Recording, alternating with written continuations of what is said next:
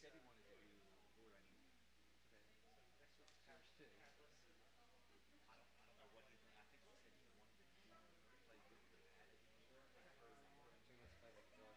Lord I Okay. What there you are, Jess, right up front. Hi, Jen.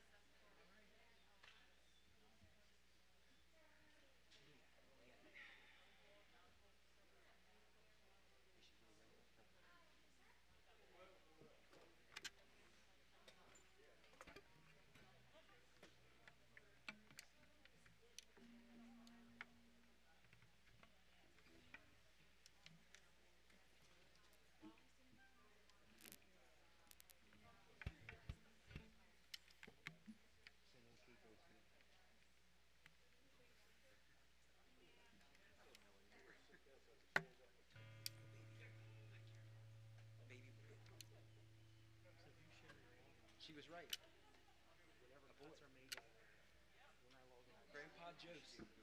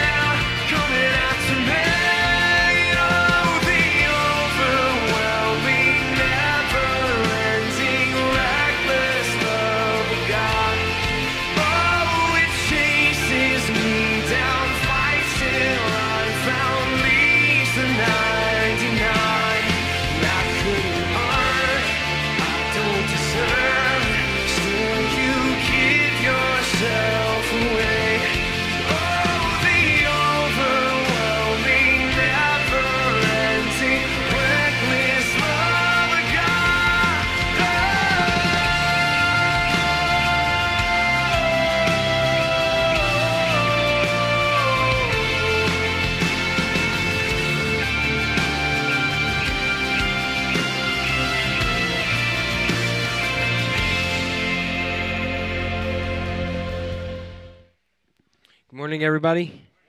Welcome back to church. And uh, oh, somebody likes us. Okay, Siri's even Siri's even excited for worship. How about that?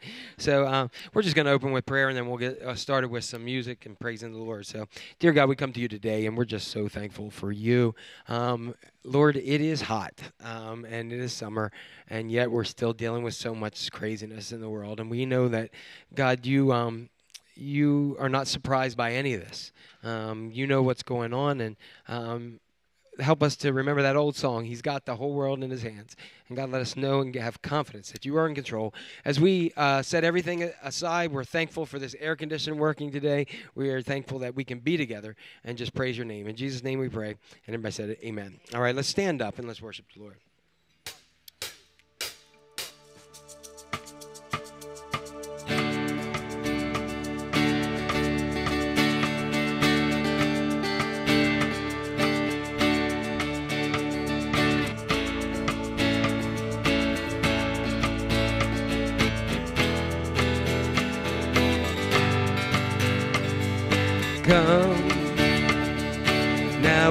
Time to worship.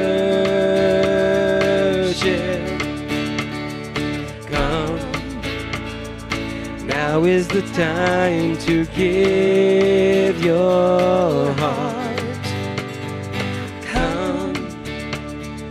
Just as you are to worship. Come just as you are before your God. Come. One day every tongue will confess you are God. One day every knee will bow. Still the greatest treasure remains for those who gladly choose you now.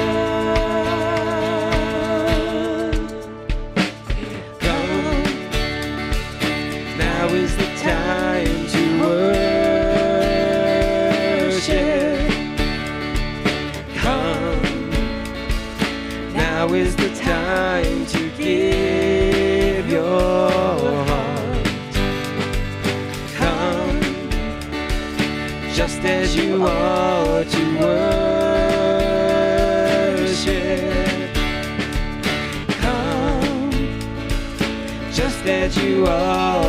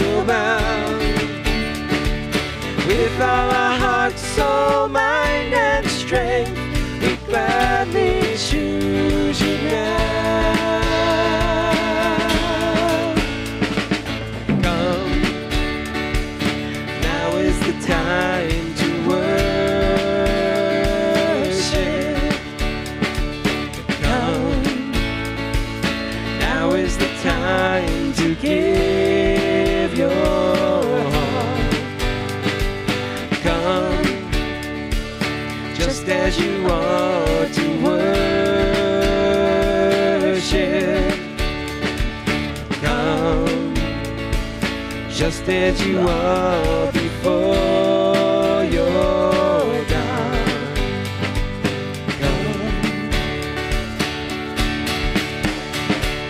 One day every tongue will confess you are God.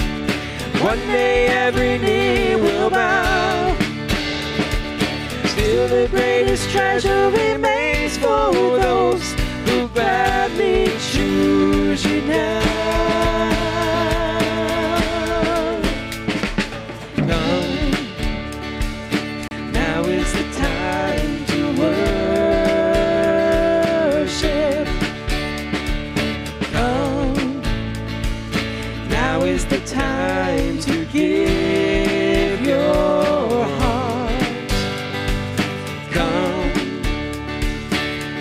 As you are to worship. Come, just as you are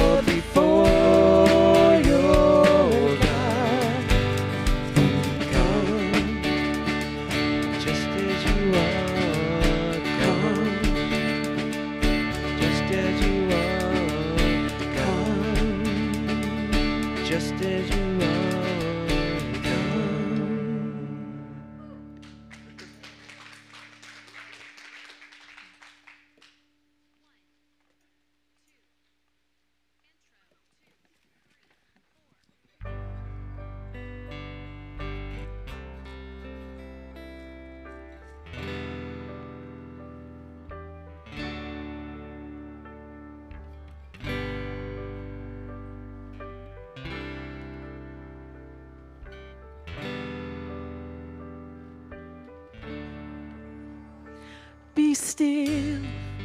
There is a healer. His love is deeper than the sea.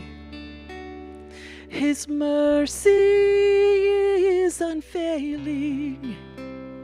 His arms, a fortress for the weak. Let faith arise.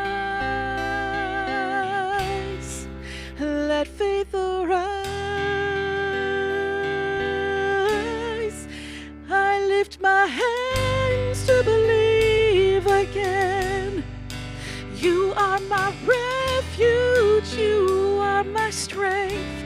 As I pour out my heart, these things I remember. You are faithful, God.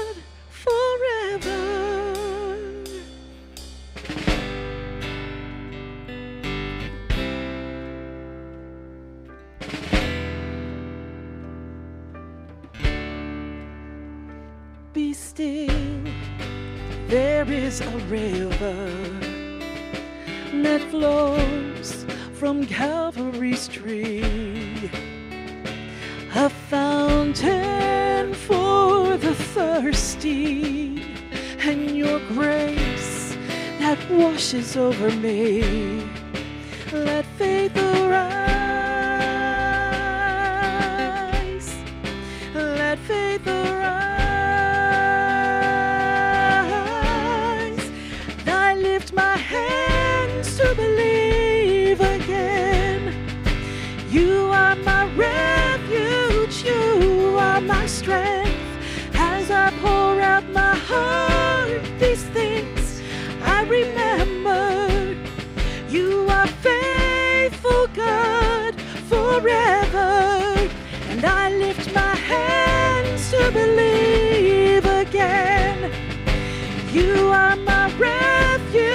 you are my strength. As I pour out my heart, these things I remember.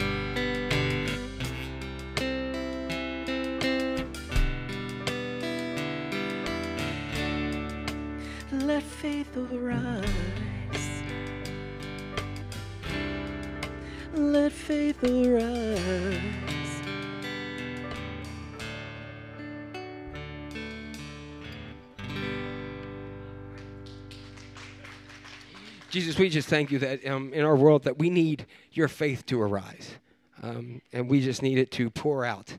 Um, in our lives, in our world, and in our hearts. And so, God, uh, whatever anybody has brought to the table, because we've all got, we've all had baggage for a long time, and God, is just a lot more.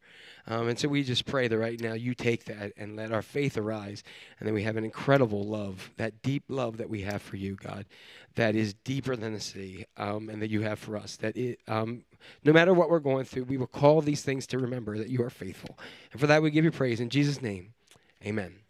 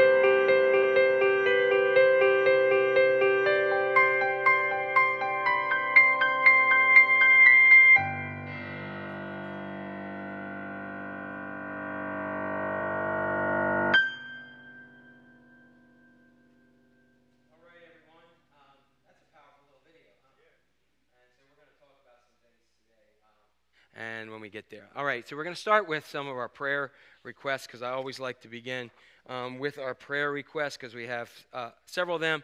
Um, and then we'll go into our announcements, and then um, you'll give me about 40 minutes of your time or so, and then we'll, um, or so. Um, and uh, you came, I, so get deal with, other people can shut me off. You can't. You're, you're stuck with me.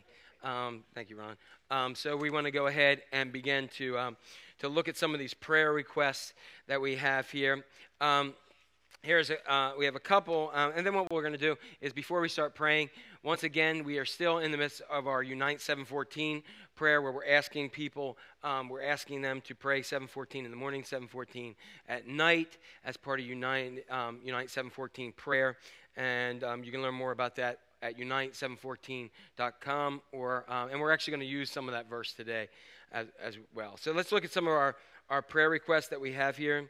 Um, Holly Kipp asked for a prayer for a coworker who's battling cancer and for things to get better. Um, uh, Judah, my son, oh man, Ron, you were just pulling him out of the hat. Here we go. Um, Ron's going to get his workout today with his mask on. Um, my son Judah put this uh, um, last week um, or the other week for his eyesight to get better. Um, he's got and he gets good glasses, so he just got glasses, so he's all happy about that. Um, we bought two pairs of them, so I don't know how happy I am, but hey, it works. Uh, um, and um, so we have some other prayers requests here. Rebecca Stecker, prayers for her um, her mother's husband, Sam Pearson, who passed away the other day. So pray for the entire family. Uh, Reagan Sarah, um, where are you? There you are. Um, you're in the other spot. Um, we don't know where anybody sits today with uh, with uh, with it out here, but Sarah Flower, who was eight, is 83 years old, was admitted to the hospital in Kent General, um, and so she's on a, for diverticulitis, and she is now doing really well from what we heard. So we're excited um, that she's doing that, and said thanks for all the prayers, and that God is working through this diet. Um, we also want to say prayers for the family of Dennis Haley. Dennis passed away Monday, and for um, Cindy, his wife, and Angie and Jessica. Jessica, your dad was a great guy, and I know um, for all the grandchildren, I know you loved him and extended family, and he, he fought a battle, that's for sure. And we, um, we loved him, and uh, the Emmaus community lost a, a, good, a good man as well, so we just love him. But having gained somebody who's really awesome, so we want to continue to lift them in your prayers as well. And prayers for our country, we want to go ahead and continue to do that. And I ask you right now to be praying for this message today. I've been doing a lot of wrestling with this, so you're going to get a lot of me. Um, you're going to get a lot of my heart, which isn't which is like everybody else, which isn't quite still right now, okay? So, um, but you, you guys will be good with that, right? So just be praying for me in advance with that. So we're thankful for all kinds of prayers. Any, anybody's birthdays and other things, we want to lift them up as well. So let's, let's pray. First, we're going to start with our scripture lesson, and don't think that it's Christmas time and we've been doing this this long, because our first uh, scripture um, from Unite 714 this week is Isaiah 9 6. For to us a child is born, to us a son is given, and the government shall be upon his shoulder, and his name shall be called Wonderful Counselor, Mighty God, the Everlasting Father, Prince of Peace. Philippians chapter 4 also says, Do not be anxious about anything, but in everything, by prayer and, and supplication and thanksgiving, let your requests be made known to God, and the peace of God, which surpasses all understanding, will guard your heart and your minds in Christ Jesus. And finally, brothers, whatever is true, whatever is honorable, whatever is just, whatever is pure, whatever is lovely, whatever is commendable, if there is any excellence, if there is anything worthy of praise, think about these things. You have learned and received and have heard and have seen in me. Practice these things, and the God of peace will be with you. From Philippians chapter 4. Let's pray. Lord God, we come to you today and we lift up the names of Sam Pearson. We lift up the family of Dennis Haley um, for uh, Janet Flower, who is doing well. For uh, Judah, we, ask, we thank you for glasses and for everything else there. For the co worker of Holly and for all other unspoken prayers that we have going on here, we lift them up to you. And some may even have them right now, be typing them on Facebook Live, or may be sending them in our prayer requests. And so, Lord, we live in a world shaken by continuous waves of crisis medical, economic, and social. These waves of crisis have spawned another calamity. A mental health crisis is wreaking havoc in the lives of countless millions. With depression and anxiety on the rise and running rampant, we thank you, Lord Jesus, that you are the Prince of Peace. Millions of hurting people around the world now turn to you in repentance and faith. God, help them find the peace that only you can give.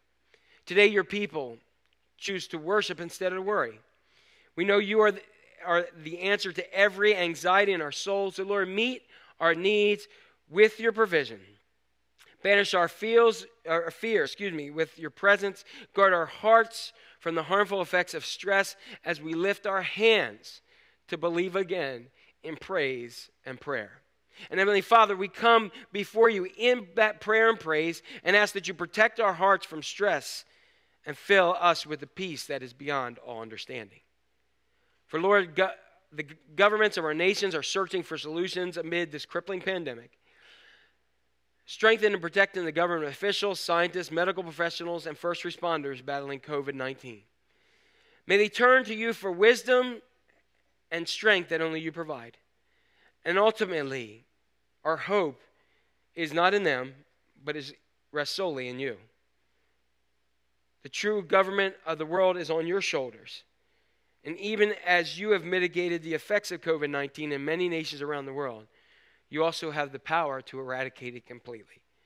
So, hear our prayer as Heavenly Father, we boldly come before your throne, asking for you to eradicate COVID 19 and pour out your Spirit on all the peoples of the world. For we ask this in the name of Jesus Christ, your Son, our Lord. And we say, Amen and amen. All right. Boy, won't you be glad when we don't have a COVID prayer? Man, I tell you. Um, we, it's good that we have a Christmas verse because I think we might be getting some hope probably about about Chris, uh, Christmas time. But anyway, so um, I don't want to touch on a couple announcements. Again, if you're not connected, email or text. It's a great way that we get information out. Many of you know on Saturday we get, also give you the updated prayer list that has come in, and you also receive an, an announcement list, um, and you can get the bulletin and other things there. So get connected, whether text and or email. Please go ahead and, and do that. That way we get information out. Um, again, Unite 714, we are updating those all the time. They are on our website, uh, havencc.org. You can pull those off as well. Um, coming up uh, on the 20th, which is actually tomorrow. Can you believe July 20th? Um, and I was having a discussion with someone. This kind of amped up about March 12th. So we've been doing this for a while. Um, but um, on um, March 20, uh, excuse me, July, sorry, July 20th at 6:30 p.m. They um, are our Stephen Ministry, our grief share, will be going ahead and um, it's open to anybody who wants to participate um, in uh, the loss of, of a loved one is the program that they're doing. Um, usually we would have that here. Social distancing has made that very complicated. As um, you guys have heard, I'm not even going to go there. But um, so when you lose someone, your life has changed forever. And the daily emotions and challenges, they just seem very hard to bear. It doesn't seem like seems like you're about ready. To, you want to wake up from the nightmare. So how do you work through the grief normally? But how do you work through it in this pandemic, where you see people at funerals? As I mentioned last week, my um, my brother-in-law's one of his best friends, uh, Jason Rush, suddenly passed away. It would have been his 38th birthday yesterday. Okay. Um, had a, a uh, service for him, but how do you hug people? How do you love? How do you receive those healing things, particularly in a pandemic?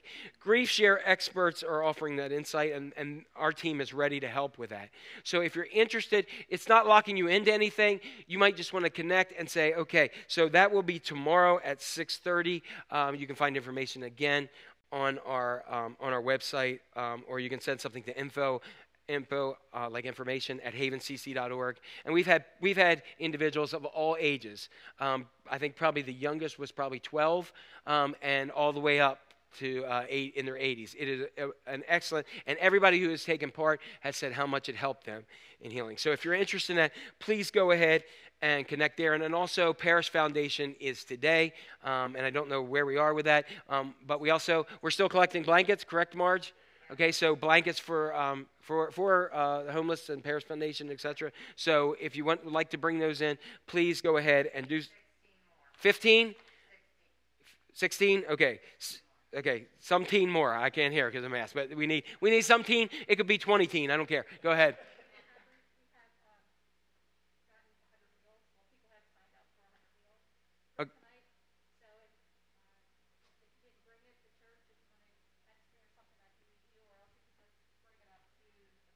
Okay.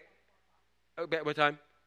Four. Okay. So what what we hear um, is that people signed up to, for 100 meals to feed tonight. Um, if you forgot it or you're not here today, you can drop that off at the Paris Foundation at four o'clock. Okay. So so we can go there. All right. Everybody good?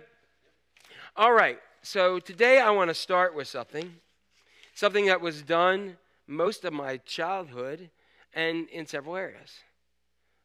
I pledge allegiance to the flag for the United States of America. What is it? To the republic for which it stands, one nation under God, indivisible, with liberty and justice. Indivisible? Indivisible. Indivisible. As this is this is going to uh, this is I'm going to tell you I'm going to make some mistakes in this message today because in a lot of areas I don't know what I'm dealing with in this world. In our country, for years we've been saying indivisible. And as I look around in a pandemic and in all kinds of other things, which we're going to talk about, let's look at what's happened. Because we have a growing awareness of a problem with division to the utmost nature that I've never seen in my entire life. I wasn't around in the 60s, I just missed it. But I also know that some of you that comes to mind and even more so. Let's recap 2020 so far. You're missing 2019, aren't you already?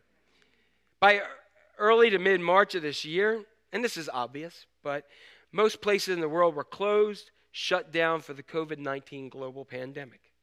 Some people lost loved ones, others lost jobs, income, businesses, and we all lost a sense of normalcy that we once hated and now we l- just dream about once again.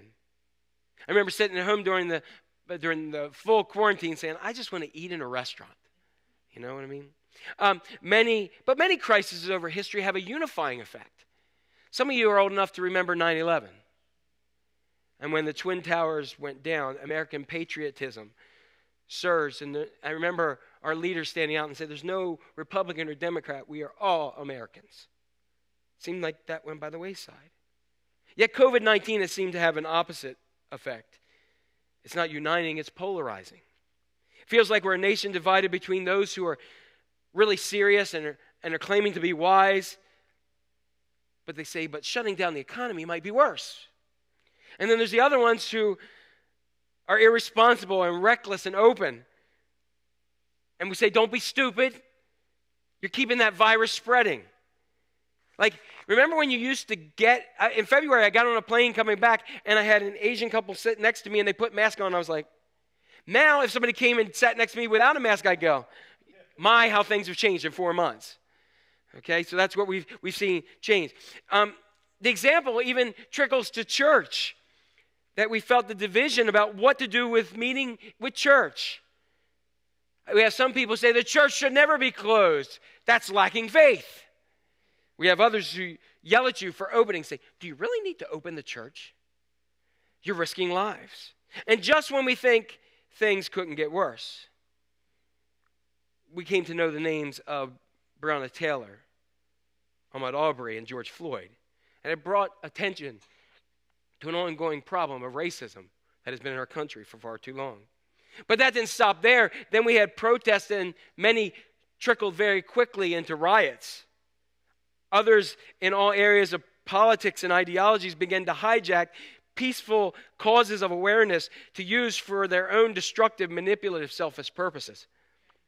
Backlashes and attacks on frontline first responders who every day put their, line on, their life on the line for peace and justice seem to be commonplace and just another TikTok video. And this brought about more anger, more disagreement, more discord, and more division. And it made Satan very happy.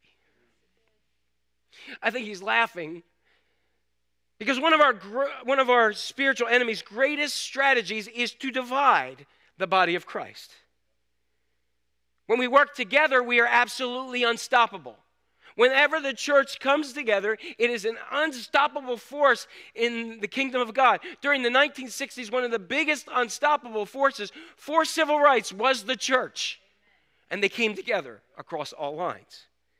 Yet when we are divided, we are the weakest, most effective thing on earth. Now, me, I don't have the power to change much. But what I do is I have a platform and a mouth. And I do have some influence on our church family and anybody in the sound of my voice here today.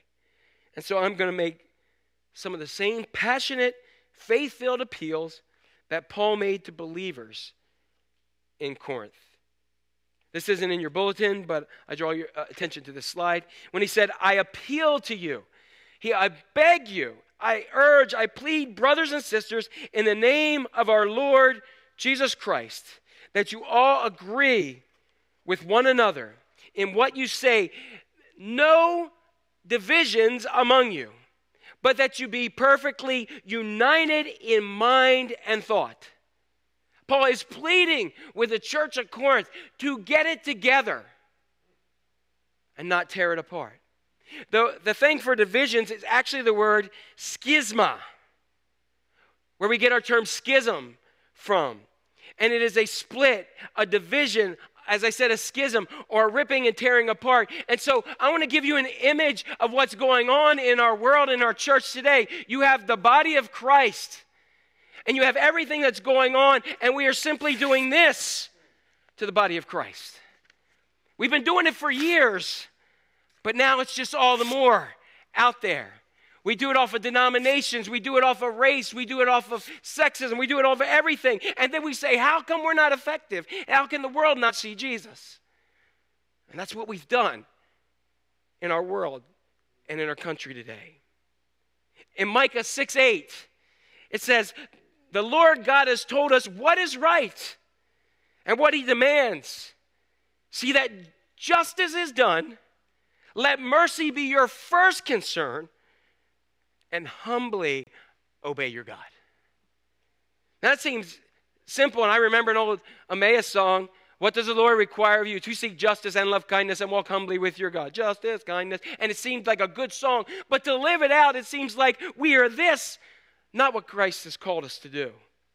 And so, what I am asking, I'm asking all of us to help as a church family that we act justly, we love mercy, we walk humbly and united as one in the body of Christ, so that the world will know that we belong to Jesus. How?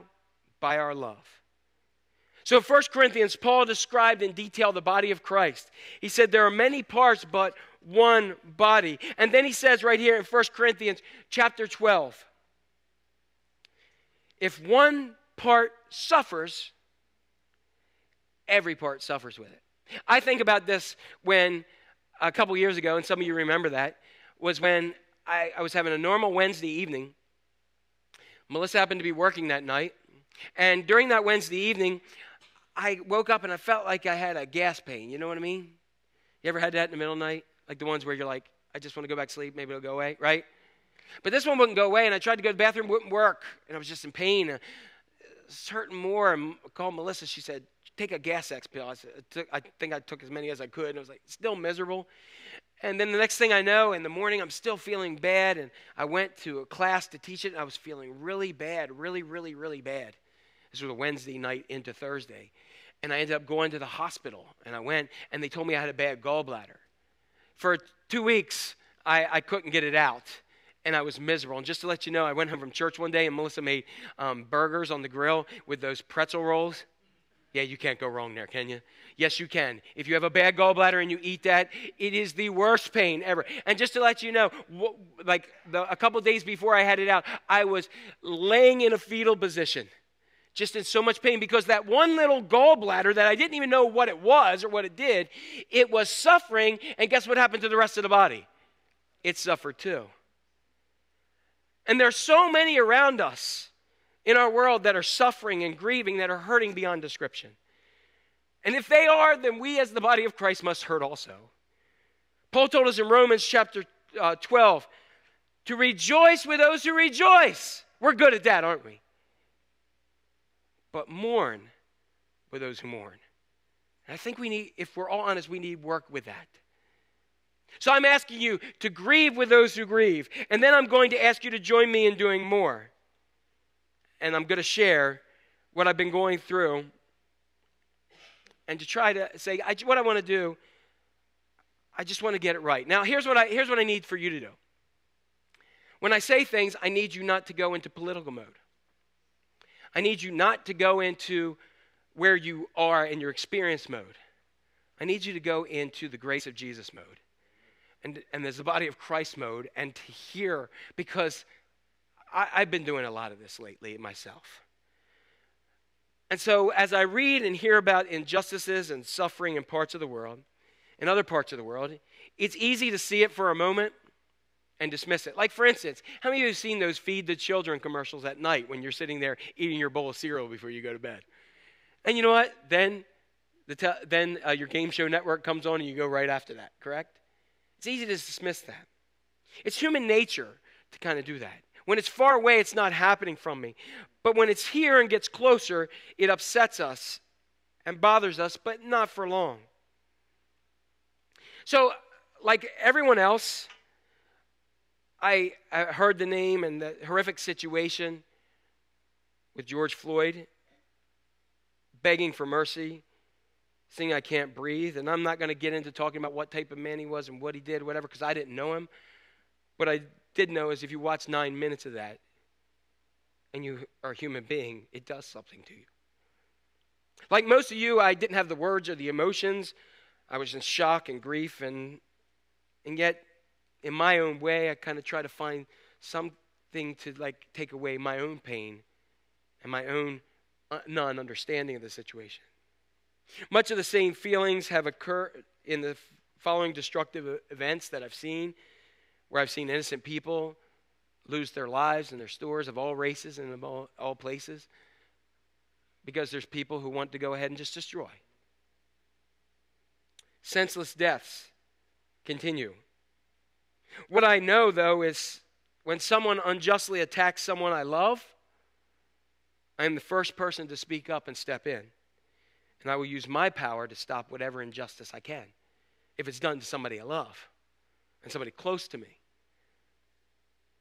Reverend Dr. Charlie Dates, one of the youngest African American pastors of a church, a Baptist church in, um, in Chicago, made this claim and he said, when he was asked, What is the church to do in times like this? He said, Believers of color want their brothers and sisters to call out injustice around them.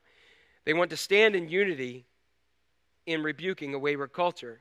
And he said, Such a cry as I can't breathe is not merely anthropological, as many want to say, but it's theological. Because the problem is an error in theology. It is a failure to remember where breath comes from our Lord. So I ask you, as my church family and my brothers and sisters in Christ, to follow what Micah said and what God desires is to do right, to act justly, to love mercy, and to walk humbly with God. And when we say justice, some people want to throw a blame on police officers. And I want to tell you right now this isn't about police officers, this is about us.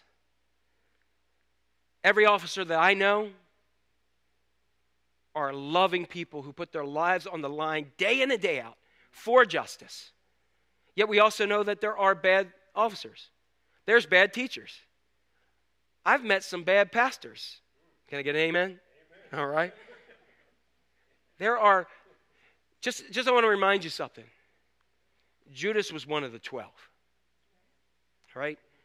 And we forget that at times. And we want to we want to throw it to everybody. So i we have been blessed and i've been blessed in my life to meet some of the most amazing police officers. So it's not about that. Let's pull that out. We don't have to choose a side. That's not what this is about. It's not about choosing sides though. That's what the world wants us to think. You can be wholeheartedly against racial and, and other injustices and for honorable police officers. Matter of fact we should and need to be. We need to pray for those who suffer unjustly, and we need to pray for those who protect us bravely every single day of our lives. I know about what I do know about most of you, and most in the sound of my voice, you care, and you, like me, maybe don't know what to do. So, what I've done is I've gotten advice, I've been soul searching. I want to share what I can to believe us, to bring us together a little bit. And I want us all to wrestle with this because I still am. And the first thing I'm trying is what can bring us together? And the first thing I want to share is we need to admit that isms are real. We need to uh, believe and know that isms are real. Sexism, classism, anti Semitism, heterosexism, color and shadeism, ageism, and yes, racism, and many, many others.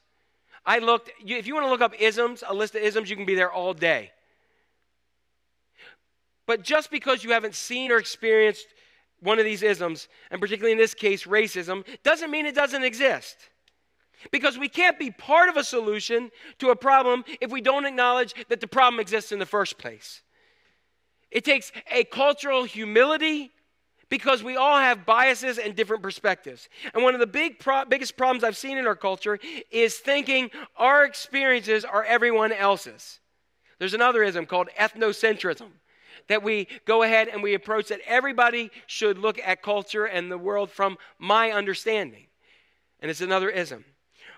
When you know something is a problem, you discuss it in home and with the people that you care about and with people everywhere. I've stood in lines, social distance with people, and we've talked about masks and COVID and lockdowns and all this stuff. I didn't even know them.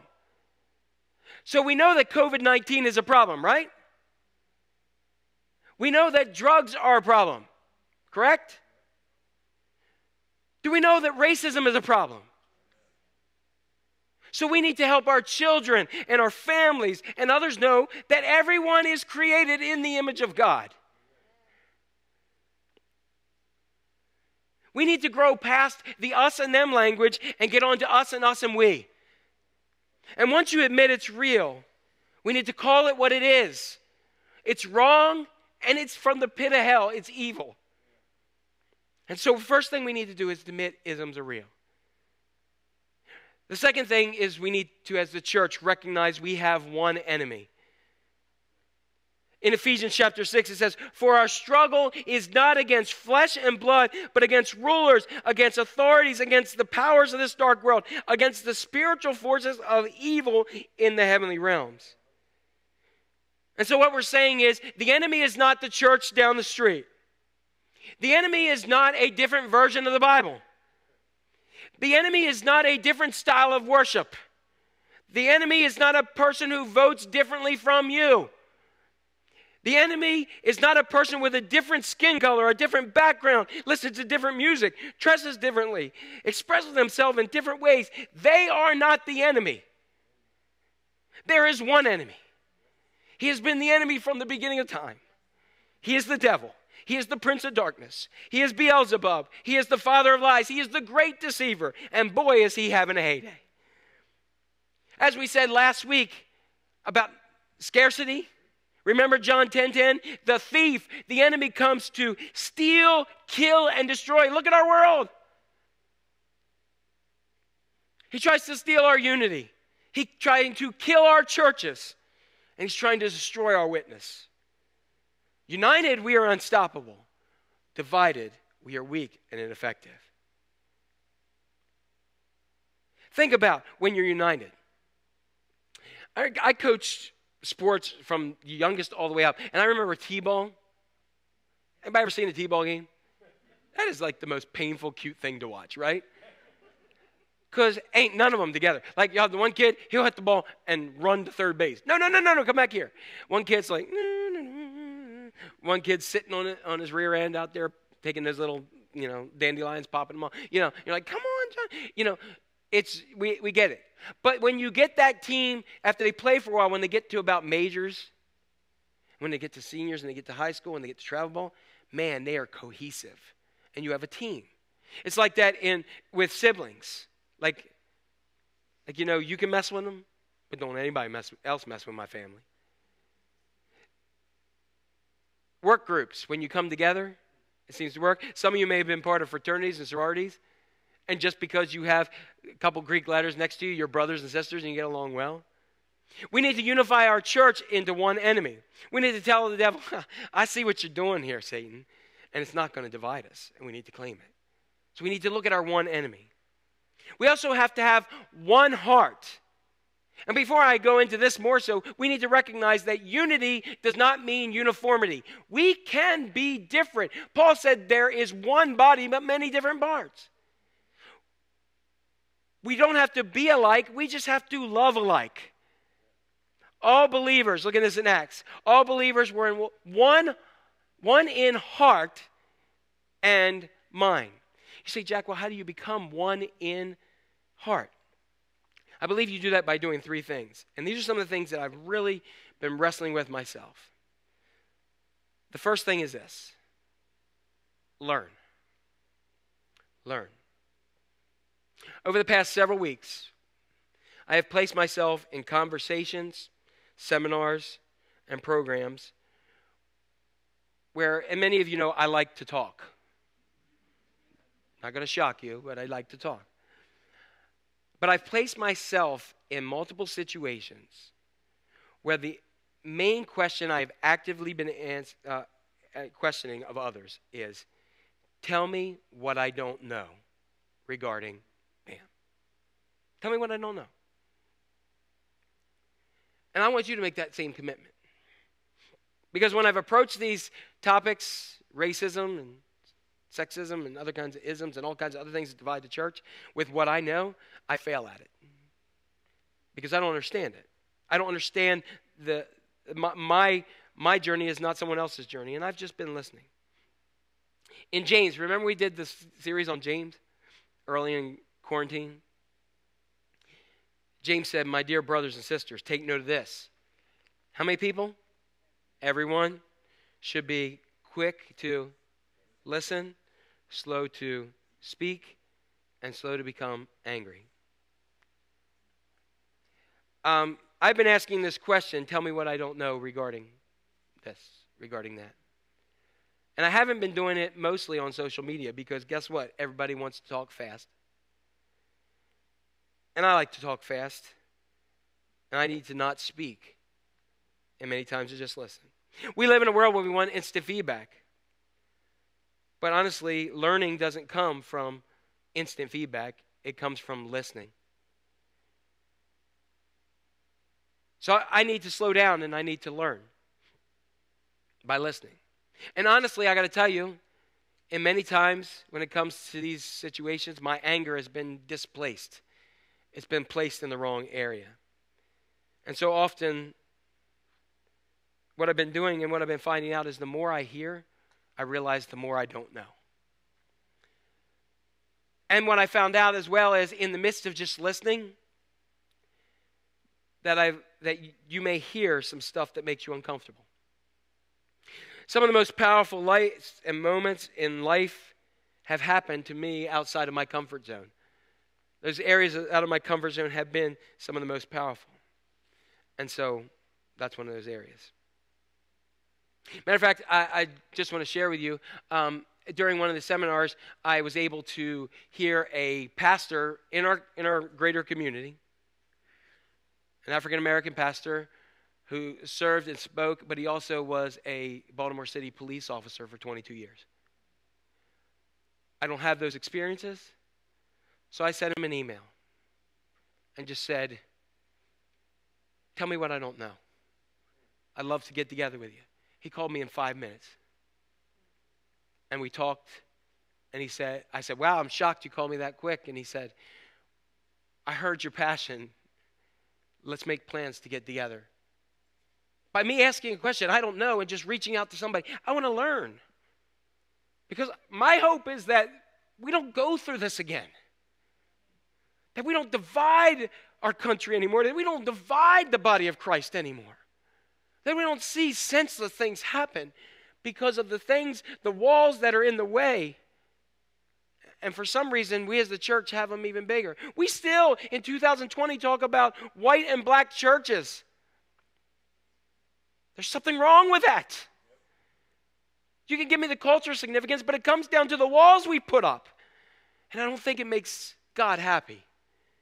And so I'm convicted and I'm reaching out and I'm hoping to learn to meet my brothers and sisters in a deeper way. The second thing, after learning, we have to lament. Learning is in the head, but feeling is in the heart.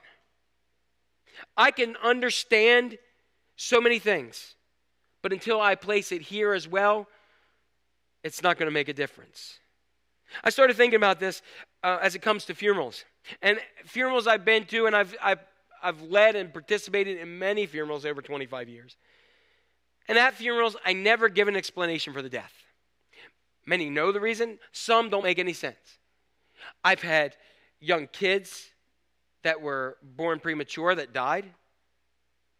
Um, I've had people who were the epitome of health, they're gone. One of my best friends. I've had all kinds of questions in my life. And I don't know the answer. So when I stand at the funerals, I don't tell people why we're all here. Whether I'm there is in a pastor role or whether I'm there in just this interpersonal role, the key thing is I'm just there. Because I care. Because I feel. And because I want to be with them. And I want to do what it says in Galatians chapter 6, what Paul said bear one another's burdens, and so fulfill the law of Christ, which is grace. He says, journey with each other. It may not be your burden, but as a part of the body of Christ, you bear with it. Like when your foot's hurting, you ever stubbed your toe? You ever stubbed your toe? Like really good? Do you just walk on it? No, what do you do? Your heel starts, you start grabbing onto things. You just the rest of your body bears the burden of what's damaged.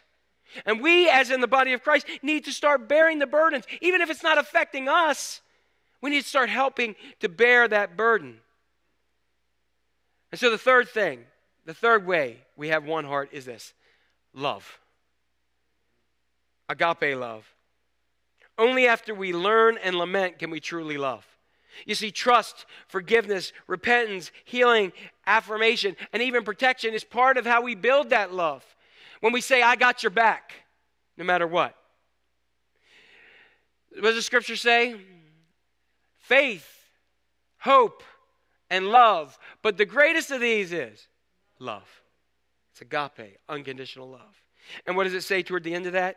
What does love do? It always protects, it always trusts, it always hopes.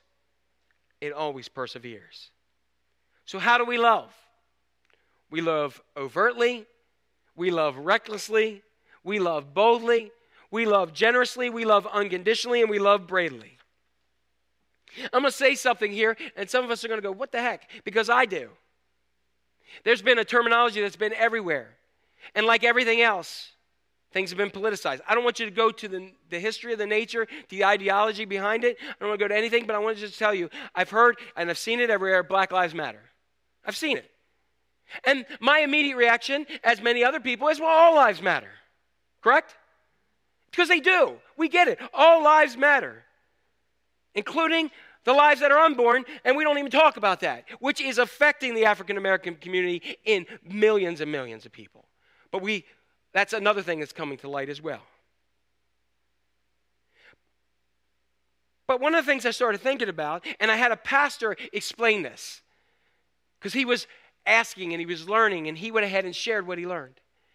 And he said, when he heard this, he was like, Yeah, all lives matter. Why do we say this? And he said, and I'm going to give you an illustration from my life. I have five children. I have five children. Let's just say that one of them is hurting. One of them is feeling broken. One of them is feeling shut out. One of them is feeling beaten up and just in severe pain. And they come to me and say, I'm hurt. And I say, That's okay. All my kids are good. What am I going to do at that moment? I'm going to say, I love you.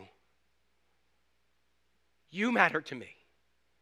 If, you feel, if I have one kid who, who feels like they're worthless, I'm not going to say, well, all my, I believe all my kids are worthless, because uh, worthwhile. I'm not going to say that. I'm going to believe that. That's unspoken. But at that moment, that child needs me to say, I love you and I find incredible worth in your life. In my mind, I learned something. I learned that yes, everybody wants to politicize it and do whatever they want and create this create that division between sides. That's what we like to do, right? In our culture today. But it's not about that. It's about some people in the body are hurting. And I need to just say to them, okay, whatever, however you want to say it, I love you. And I will journey with you. And I will be there for you. I will love recklessly and overtly and unconditionally. I need to personalize what I feel. You see, in Proverbs 10 12, it says, Hatred stirs up conflict, but love covers over all wrongs. Love covers sin, it disperses anger, it drives out fear, it forgives, and it heals. The fifth thing that we need is this. Everybody good? It's one prayer. It's what we do, it's what we continue to do, and it's what we need more of.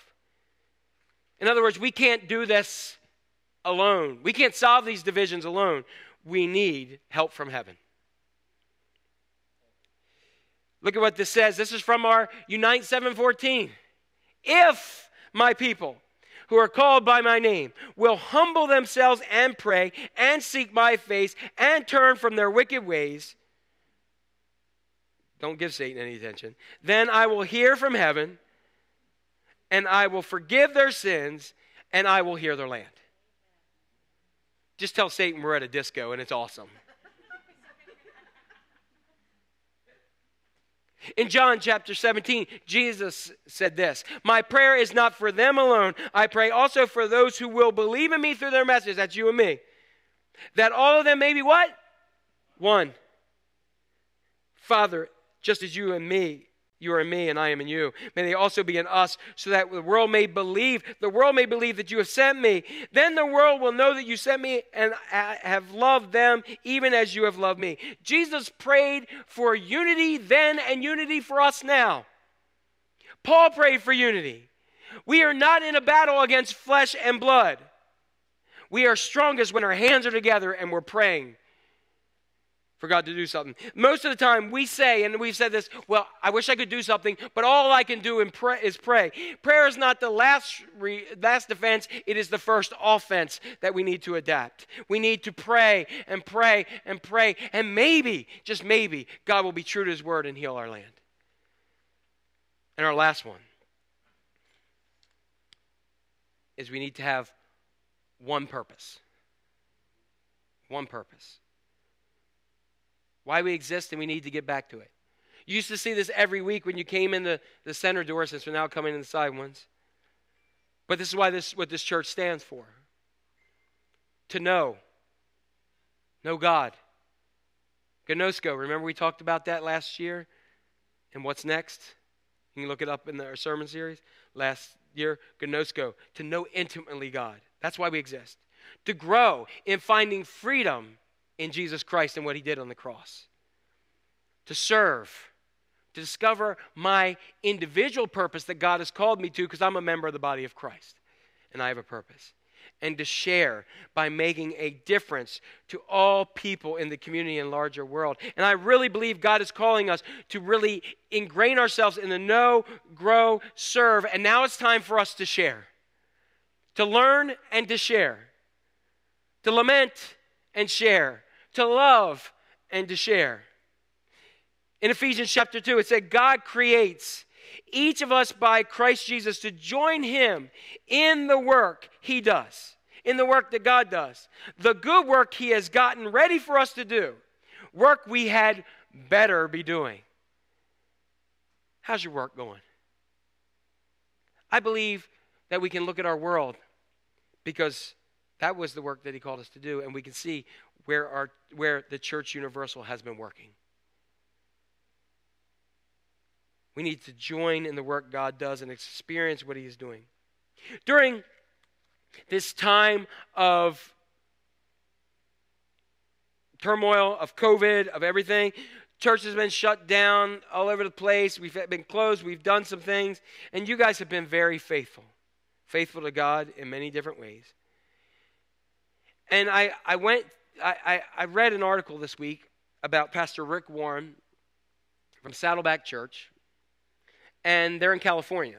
And in case you don't know what's going on in California, nothing and everything. And when it comes to churches and other gatherings, it's completely shut down. And this was a, a little while ago.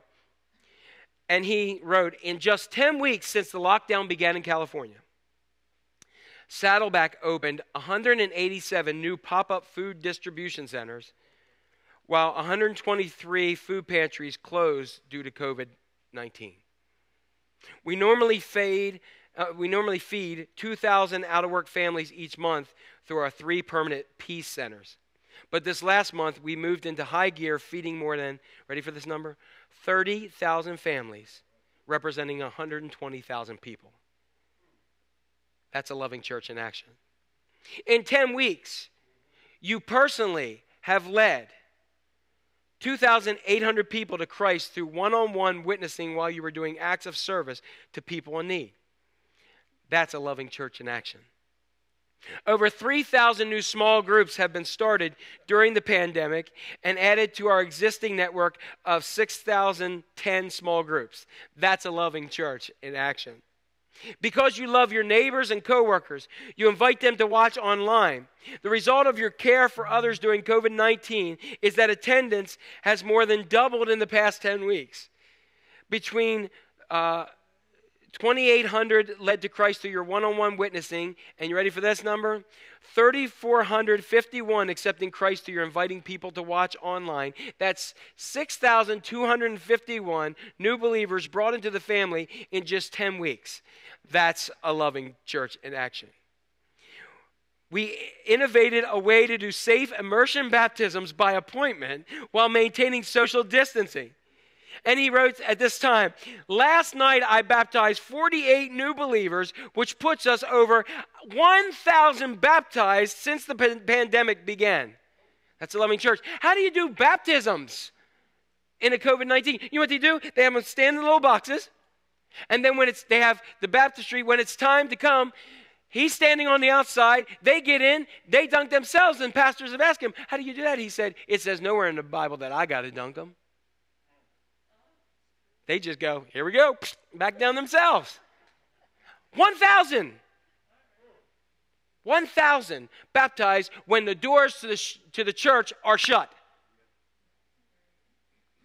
Almost 36,000 older and vulnerable people sheltered at home have been contacted personally by 2,000 of you who volunteered as care callers and care writers during that, this pandemic. That's a loving church in action. You see, as Jesus said, on you I'll build my church, and the gates of hell will never overcome it. Oh, they're trying. Oh, the gates of hell are trying. You see, why? Why are they able to do that? Why are we able to still provide ministries in Haiti? Why are we able to still do Paris Foundation? Why are we able to still do all the other ministries that we do here? Because you said the gates of hell are not going to overcome this ministry, and we have not forgotten our purpose. But boy, do we need to get totally focused back on our purposes.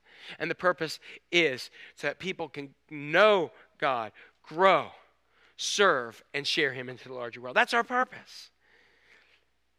We need to get it right. And part of me has a new fire and a new hope, even with my struggles that I've been dealing with. And Romans 15, it says this May the God who gives endurance and encouragement give you the same attitude of mind toward each other that Christ Jesus had, so that with one mind and one voice you may glorify the God and Father of our Lord Jesus Christ, accept one another, and then, just as Christ accepted you, in order to bring praise to God. Accept one another. The Greek word is a very long and graphic word, and it simply means this open your arms and take that person to yourself. Taking someone by the hand, I know we social distance, do it from six feet away. Grab a pole, I don't care, do whatever you need to do. Take someone by the hand, walking together as companions. So, how do we accept those that are different than us? As Jesus accepted us while we were yet sinners. Where does it start? It starts with me, and it starts with you. And when we come together, we become undivided. We admit racism and other isms are real. We recognize that and make a recommitment to a, going after our one enemy. We need to have one heart. We need to commit to one prayer. And we need to get back and get more focused on our one purpose. The world is sick and tired of hearing Jesus talk. They want to see him. Let's stop talking and let's start loving. Let's grow up. Let's get over our differences. Let's you become united and undivided. We have an enemy. He is Satan, and we have a mission to unleash the love of Jesus Christ in this world. And then the prophet Isaiah, what he said comes even more true. Every valley shall be exalted. Those that are low will be lifted up, and those that think they're so great, and every mountain brought low.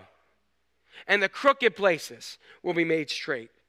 And the rough places of COVID and racism, sexism, and all the other isms I mentioned will be made smooth.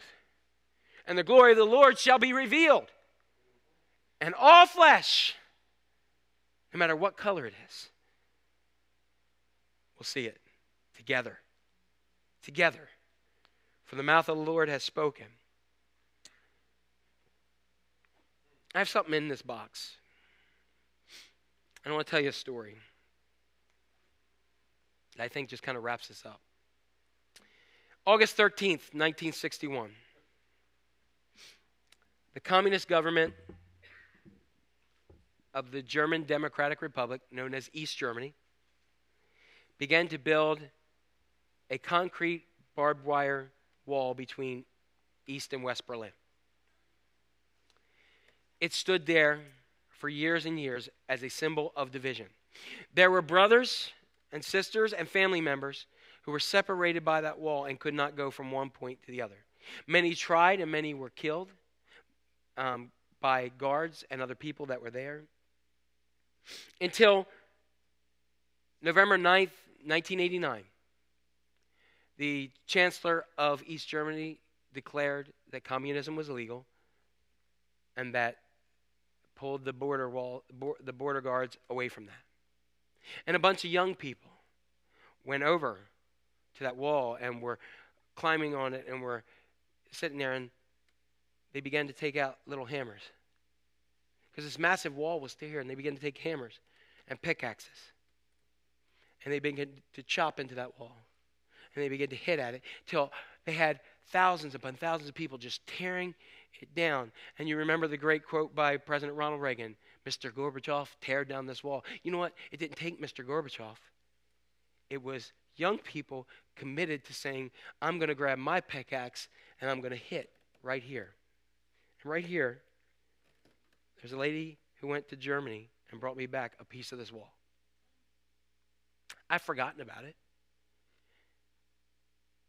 until she brought this back to me in April 1999, almost 10 years to the day that somebody went ahead and started. And I thought, wow, I'd love to have a big piece of that. Wouldn't it be great? But I like this little piece. Because this little piece of the Berlin Wall reminds me that somebody started where they were. And they can't solve all the problems of the whole wall, but they went ahead and started attack right where they were. And they made a hole. And before you knew it, it became an open spot to tear down the wall.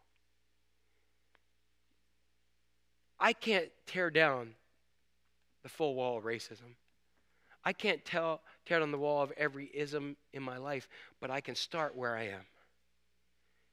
And I can hit it with a hammer. And I can chisel away at it in my life. And I cannot get caught up in what's around me in the culture and what I know, but I can listen, I can learn, I can lament, and I can love, and I can go ahead. And before you know it, the walls will come down. Why? Because we have a Savior. And we have a God who loves to tear walls down. Ask Joshua and Jericho.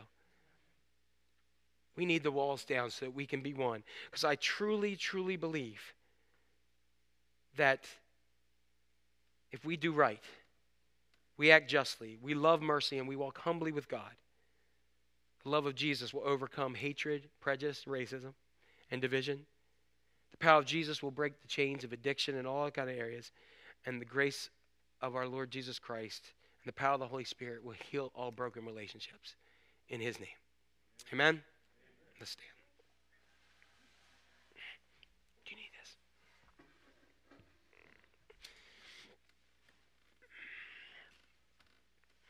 Michelle, will you lead us in a in a prayer before we start this? I, I just want you to pray. Heavenly Father, we thank you for your presence that's so evident here today. We thank you for this reminder, Lord Jesus, that we just can come together and that, Lord Jesus, it's just it's about unity in you and that we once we offer our praise to you, we thank you, Lord, because we know you always make a way, even if we don't see it, if we don't feel it. You're with us. We just want to take that with us today. We thank you for the thank you for these words from Pastor Jack. We love you, Jesus. Praise your name. Thank you, Jesus. Should have prayed longer. She prayed too too quickly. This. I did. Yeah. That's all right, Michelle. It's awesome. says I pray all, all the time. Yeah, except for then. All right. So, um, lo- love to- you know, it's okay to have a sense of humor, right? Yes. Um, this was going to be one of our our starting songs this week, and when we were practicing, I said um, this would be perfect for the end. S- seems like all these things we talk about and we think about are too massive. We have a waymaker. Amen. Yes, we do. All right. Thank you. So we're just going to worship him in the waymaker. Let's sing. Let's, let's sing and worship this song.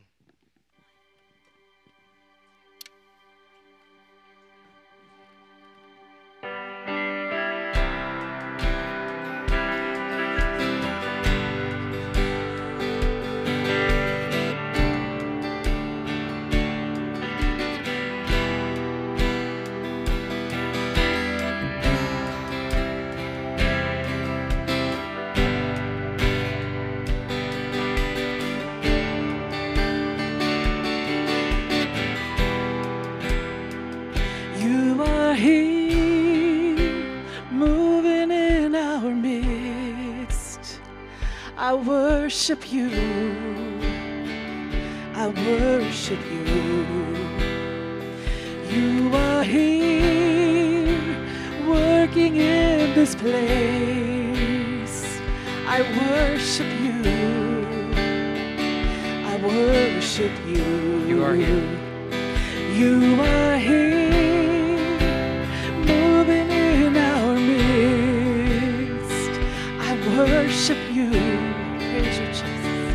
worship you. You are here, working in this place. I worship you. I worship you.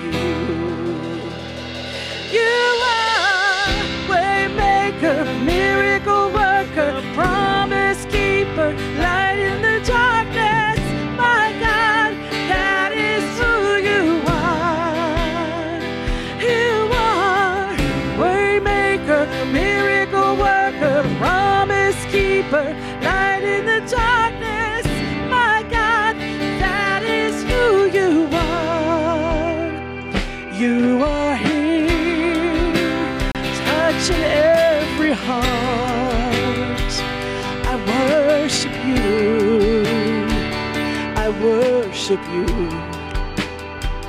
You are here, healing every heart. I worship you. I worship you. You are here, turning lives around. I worship you I worship you are here, mending every heart. I worship you. I worship you. You are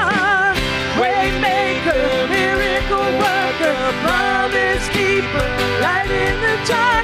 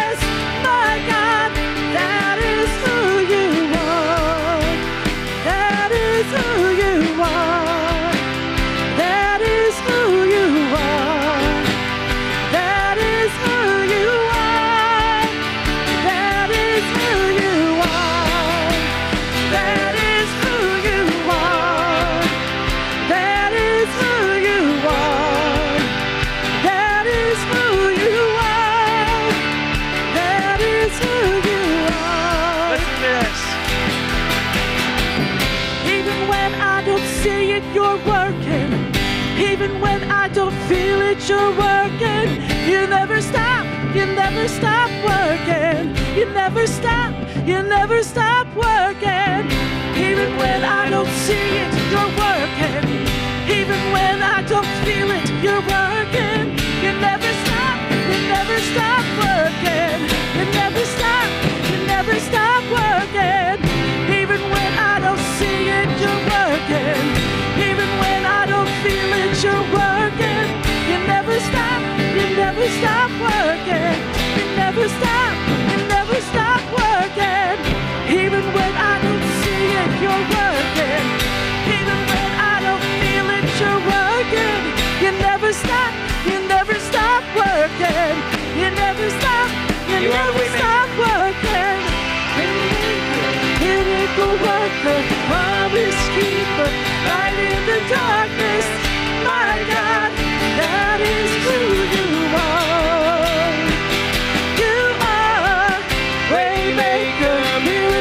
worker, promise keeper, light in the darkness. My God, that is who He are.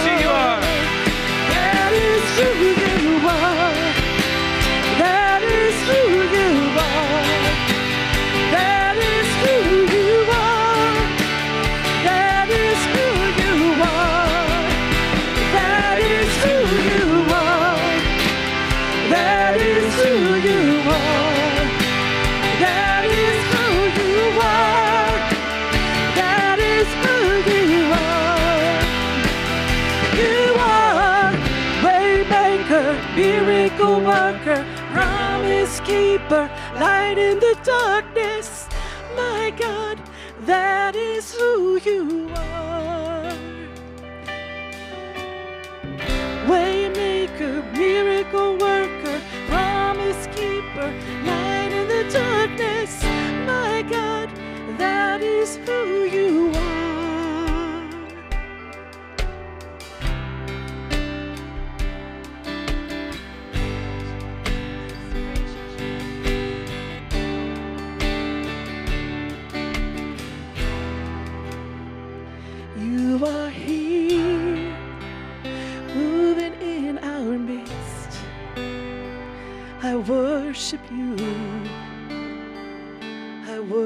Worship you. Amen, right? Boy, if we believe that, Amen. it'll change everything. Right? Amen. I know you got mask on. You can nod. You know, it's all right. So, um, real, uh, real quick. I know, I know today, uh, today's heavy, right? It's heavy because there's so much. Um, but that's why we, we, we come together as the body of Christ because we can help each other.